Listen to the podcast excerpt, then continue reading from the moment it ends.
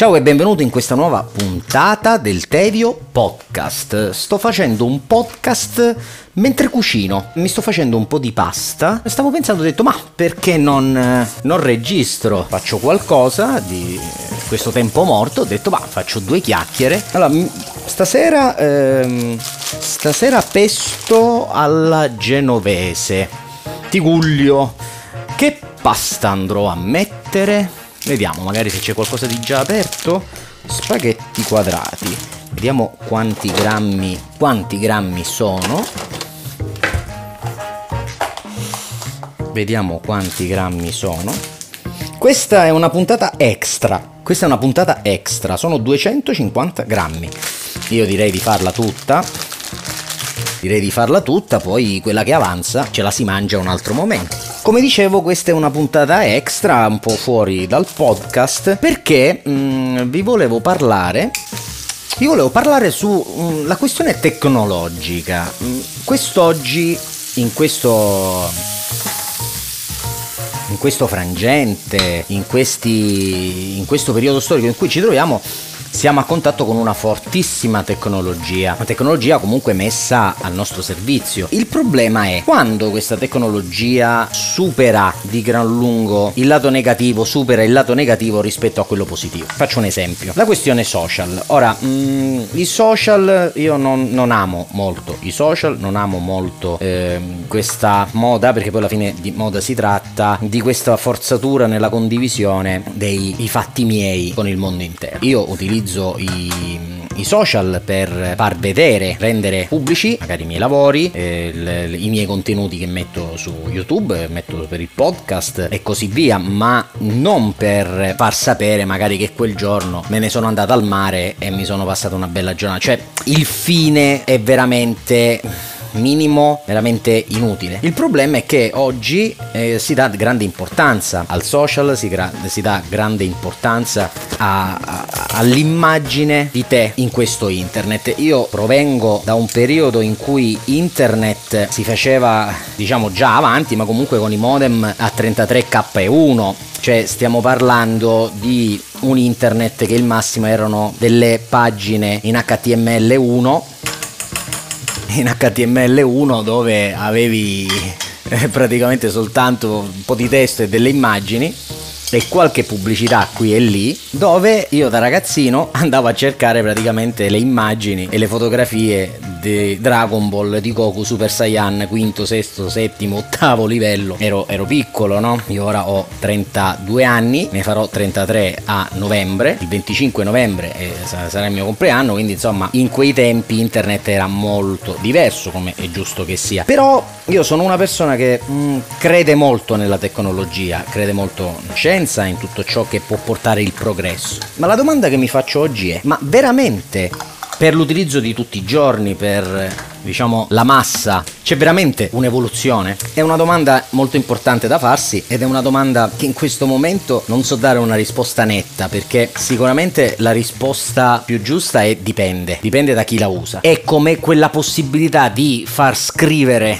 tendiamola così, un giornale a chiunque. Non è così, tant'è vero che per scrivere, per essere giornalista, esiste un ordine, l'ordine dei giornalisti, e tu devi pubblicare e scrivere per essere all'interno di quest'ordine. Poi chi lo fa bene, chi lo fa male è un'altra storia, ma comunque c'è sempre una scremata. Purtroppo i social portano a eliminare totalmente questo limite, facendo il podcast, e quindi diventa un'arma, perché poi alla fine di arma si tratta, non a livello di armi fisiche, ma armi di natura psicologica, di natura verbale, che può portare a delle conseguenze. Quindi tant'è vero che la legge italiana riconosce quello che tu scrivi sui social come se insulti qualcuno, come puoi essere querelato, perché appunto ha validità come se scrivessi in una rivista. Il problema è che la maggior parte delle persone che sono all'interno dei social non si rendono conto di questa responsabilità che hanno, ed è una cosa brutta, pericolosa, perché porta ovviamente praticamente a un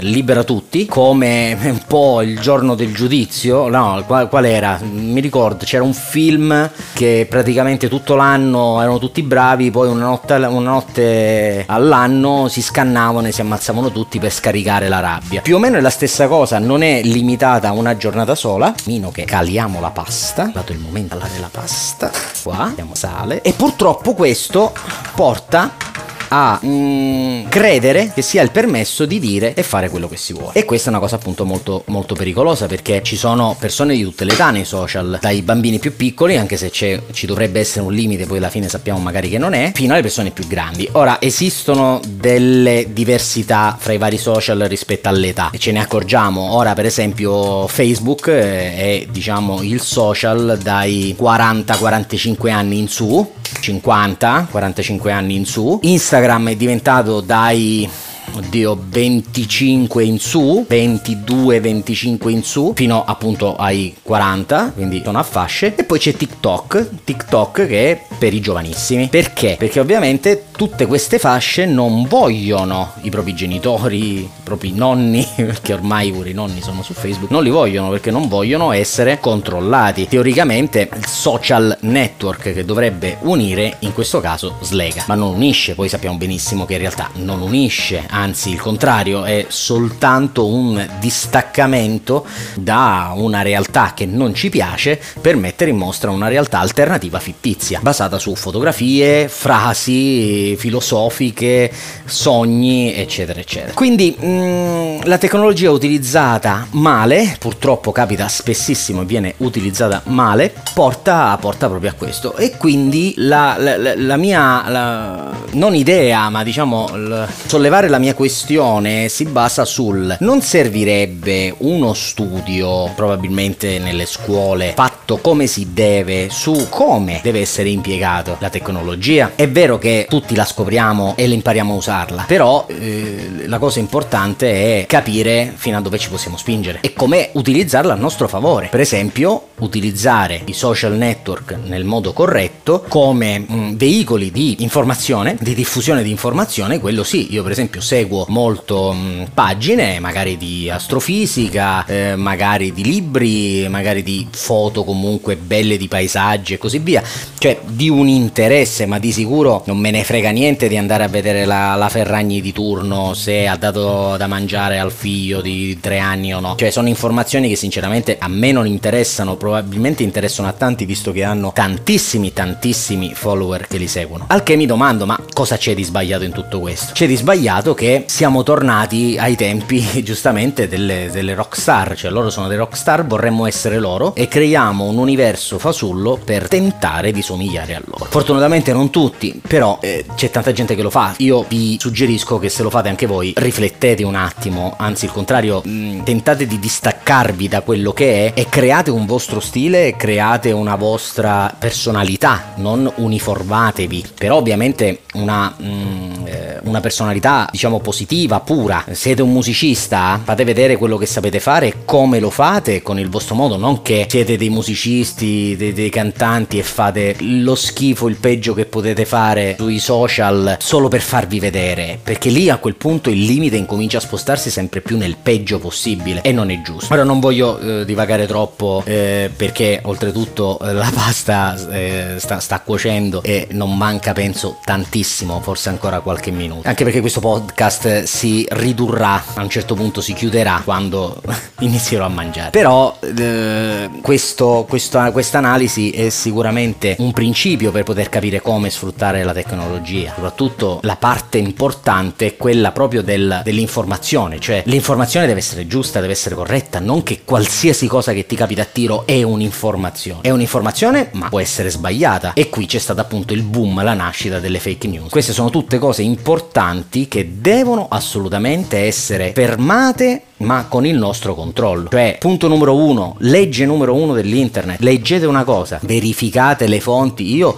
lo capisco che uno legge lì proprio per non perdere tempo, perché leggi il titolo perché non hai questo tempo da perdere, ma in realtà è sbagliato. Così tu devi per forza impiegare del tempo per verificare se quella fonte è vera o no. Allora vai direttamente a una fonte attendibile, leggili. Ora, non facciamo tutte queste filosofie su cosa è attendibile e cosa no. Se c'è una testata giornalistica, per esempio, specializzata su un determinato fatto, per esempio l'economia, io è ovvio che se devo leggere economia, per esempio come giornale, leggo il Sole 24 ore, non vado a leggere il giornalino del Carlino di mio cugino del paese accanto, che magari scrive soltanto che appunto il cane del vicino è andato a fare i suoi bisogni, cioè, e poi fa un grande articolo dove ha scovato l'inghippo qui e lì. Non funziona così. Quindi questo è sicuramente un utilizzo importante di come deve essere utilizzata la tecnologia nel nostro tempo, dove siamo interamente collegati, intensamente, interamente e totalmente collegati gli uni fra gli altri nel mondo, però in realtà siamo molto molto separati e soli. Ora, non vi voglio lasciare in questo in questa negatività, anzi vi voglio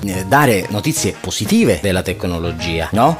Basta pensare alle varie spedizioni spaziali, agli studi di medicina, agli studi di natura informatica. Ora ci sono questi supercomputer quantistici che ci permettono di fare dei calcoli immensi in pochissimo tempo, che ci permetteranno di risolvere dei problemi di natura matematica, chimica, fisica in tempi molto brevi, e quindi trovare delle soluzioni magari a dei problemi grossissimi di natura strutturale, di natura appunto medica e così via.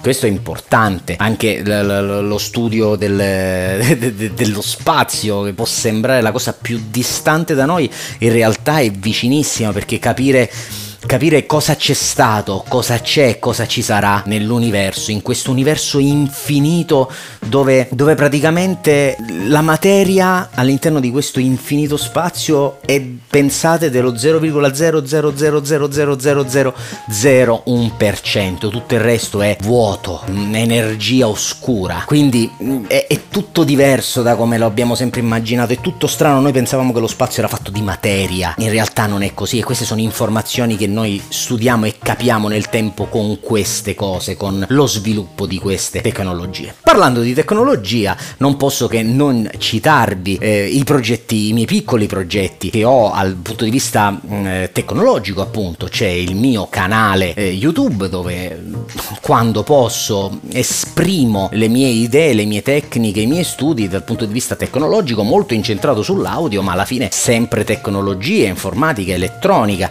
che metto a disposizione di tutti. Non posso non citarvi, come ormai faccio di consueto, il mio Patreon, dove lì entro più nello specifico dal punto di vista informatico, audio più professionale, però anche lì dentro racconto un po' le idee che ci sono dietro a degli effetti, del perché mi è venuto in mente di fare quel plugin, cioè vi racconto esattamente il work in progress di quello che succede, non soltanto codici. E dopo il Patreon vi ricordo che ho anche una pagina su Gumroad, dove metto in vendita alcuni miei effetti audio, che a prezzi veramente umanissimi, parliamo di plugin a 5 euro, a 4 euro, però comunque che hanno avuto un ottimo successo, plugin di trattamento audio importante per appunto pure questo podcast è stato trattato con praticamente quasi plugin miei, tranne qualche equalizzatore qui e lì,